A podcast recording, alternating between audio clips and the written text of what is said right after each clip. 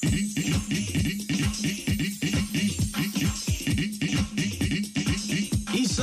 Pulse. オレンジサポーターの皆さんこんばんは。時刻は夜9時15分。イッソエスパルスのお時間です。さあ今日のイッソエスパルスはリーグ戦の5連戦を終えてそして次節国立に向けて選手監督インタビューを行っております。お楽しみに。それでは行きましょう。今日も夜9時30分までのお付き合いよろしくお願いします。津直正和がお送りします。イッソエスパルススタートです。イッソエスパルス。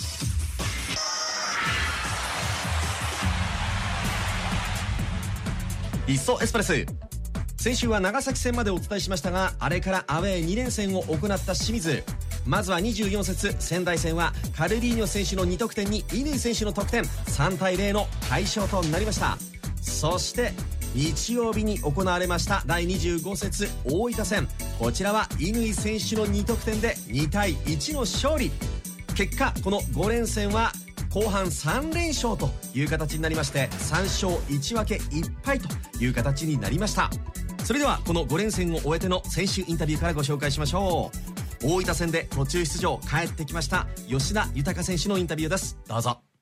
やっぱりオレンジサポーターが今気にしているのは吉田さんの今コンディションですけど今どうでしょう？まあ連戦5連戦、うん、あの前回で終わりましたけどやっぱそこで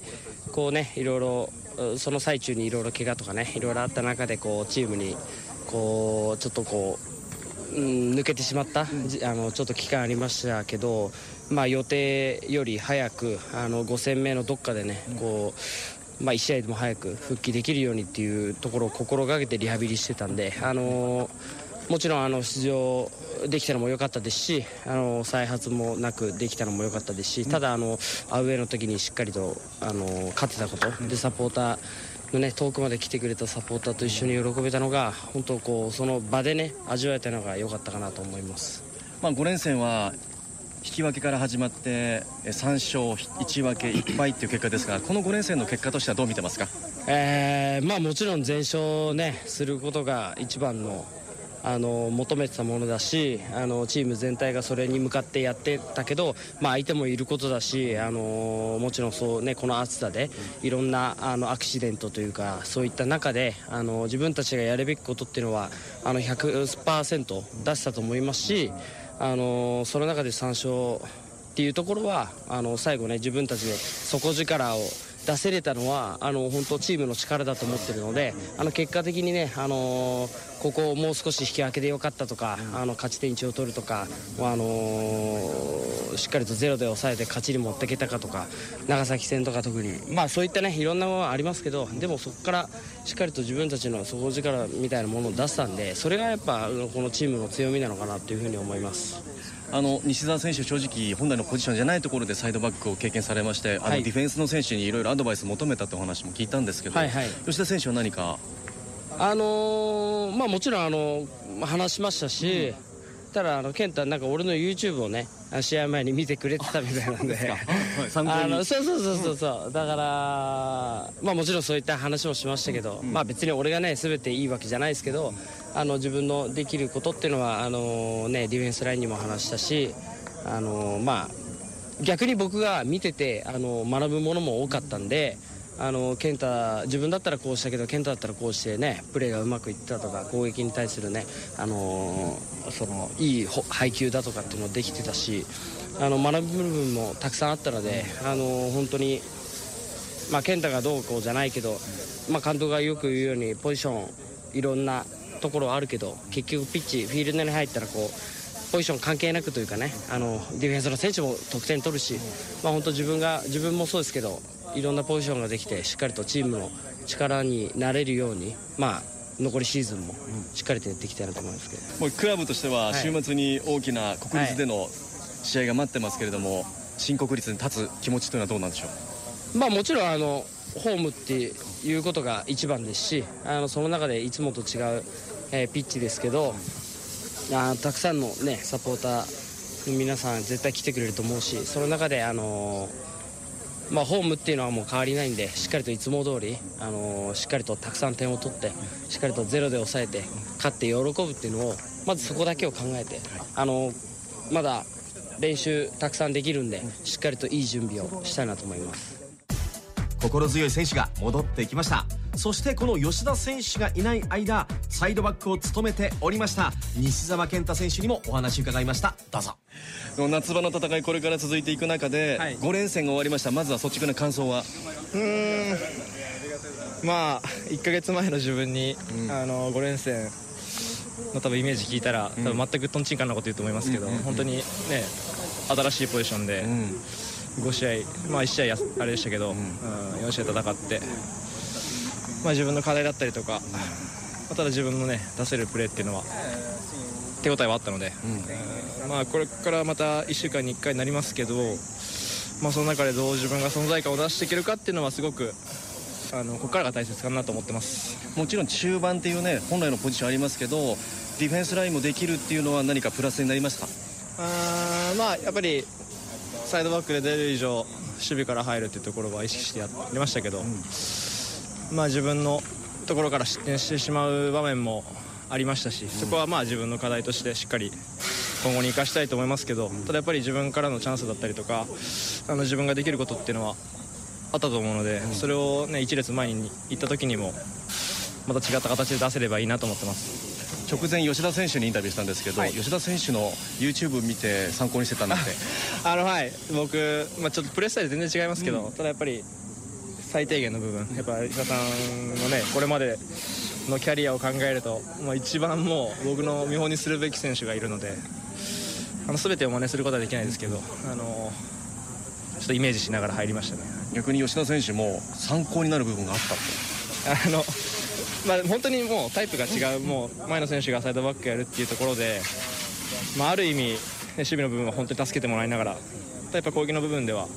吉田さんにないものを僕が持ってるっていうのは自分も分かってるので、うん、あのそこをうまく出していければいいなと思って試合に入りましたし、あの実際に手応えのある場面も何シーンか作れたので。まあ、本当に、ね、刺激をもらいながらっていう感じですかね、今は、はい、あとはご自身の中で課題があるとすれば。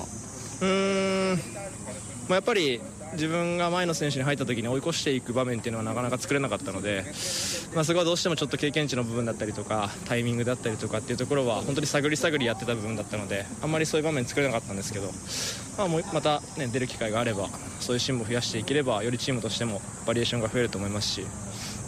あ、自分の中でも違った手応えが得られるかなと思うのでそういうところやっていきたいなと思いますしよりやっぱ守備の部分目の前の敵に負けないっていうところであったりとか、うん前の選手動かしながら横の選手とつながりながらっていうところは、まあ、後ろだからこそもう本当にやられたら一発であの視点につながるのでそういうところはより危機感を持ってやれたのかなと思うので、まあ、それを前にポジション移ったとしてももう同じような感覚でできれば本当強いと思いますしそこは継続してやりたいかなと思います。直近の試合は国立ですけれども去年も立ってますが、はい、どんなイメージですか？あなんかもう去年は暑かったイメージがすごくてあのもちろん素晴らしい雰囲気を作ってもらったと思いますしあそこでやっぱり打ち合いになってしまったやっぱ今年はしっかり自分たちが複数得点取ってゼロで抑える試合っていうのをやりたいなと思ってるのであのしっかり1週間準備できるので、まあ、そこに今本当にみんな全員で気持ちを高めてるっていうところですかね今は。吉田選手そして西澤選手のインタビューをご紹介しました。さあそんな国立に向かっていく清水ですが続いて監督のインタビューです。どうぞ。オフ明けの練習の雰囲気はどうでしたか？いやもう見てもらった通りだと思います。あのやっぱりいつも言ってるように一つのゴールとか一つの勝利がやっぱりあの空気を一変させてくれますからあの非常にこうポジティブで、えー、集中力のある緊張感のあるまたいい本当にこうプラスしかない空気だったなというふうに思ってます。チームとしてはこの5連戦3勝1分け1敗という結果でしたがこの結果には？いや誰も満足している選手いないと思いますし実際いやもっと勝てたでしょうとか実際このゲーム落としたなっていうゲームはおそらく今まで一つもないと思ってるんであのもう全く歯が立たなかったとかうわこのゲームもう完敗だなっていうのはもうないですからだから自分たちがどうもっとできたよねっていうゲームばっかりですしだとは実際この順位でまだ満足している選手が当たり前ですけど一人もいないんでいやいやもっと上行けたでしょとかまだやるべきことあるでしょっていうそういう空気感とかあの思考の選手たちばっかりですからあのここからよりどう昇格圏に入っていくのかよりチャンピオンになるのかっていうことをまたみんなで今度から1週間ずつありますから1週間ずつやって負けるわけにいきませんからもうこれで、えー、日程の判定みたいなものは一切ないんでしっかりとしたものをお見せして必ず上位に、えー、どんどんどんどん早めに顔を出したいなと思ってます。ここで待ってるのが国立競技場ですがこの辺りの試合に関しては。やっぱああいうナショナルスタジアムでやっぱりこう躍動できる選手とかってやっぱり僕上に行ける選手だと思ってますからやっぱああいう大舞台でやっぱりこう点を取るとかボール奪っちゃうとか素晴らしいプレー見せるとかやっぱ走り回れるとかってやっぱすごく大事なことだと思うんでああいう大舞台でこそこう輝けるそういう選手でありチームでありクラブになりたいなと思ってますから必ず我々のホームですからでたくさんの方来てくれると思ってますんで、えー、去年のようなこう打ち合いも楽しいかもしれないですけども我々が取って取られないっていう、まあ、そういうしっかりとしたゲーム見せたいなと思います。さあそして本日最後は原輝樹選手がエスパルスに戻ってきました。改めてこの番組でもお話聞きました。どうぞ。まあ、改めていろいろ会見とか、ね、こう話したと思いますけどこう石水で練習を始めて今どんな感覚ですか？あ、まあ、みんな明るくやってますし、うん、えー、楽しく自分もコンディション戻せてるんで、うん、はい、いい感じだと思います。でもサッカー戦術部分っていうのはどうでしょうか？違いみたいなものって感じますか、まあ、より攻撃的に、まあ、やってるなっていうのは感じますし、うんうん。まあ、その中でも、まあ、攻撃に行く分、ね、後ろも手薄に感じる部分もあるので、えーまあ、そこで残りはそこの修正に入っていければチームとしてもより良くなるんじゃないかなと思います。秋葉監督のサッカーはどのように見てますか？まあ、攻撃陣が、ね、自由にこう楽しそうにプレーしてるのは感じますし、うんまあ、それを、ね、後ろからこう支えていければいいなというふうに個人的には感じてます。週末国立が待ってますけどあの去年その国立の舞台立たれてますけどもどんな印象ですか？えーまあ、雰囲気も独特ですし人もあの、ね、多く入ってくれるって聞いてるんで、えーまあ、その雰囲気に飲まれないように、えーしないといけないと思いますし、まあ、ちょっと蒸すと思うんで、まあ、そういう面でも、えーまあ、国立行くメンバーにいい準備してあの、まあ、僕たちもできるだけのことはサポートしながら、まあ、次に臨みたいなと。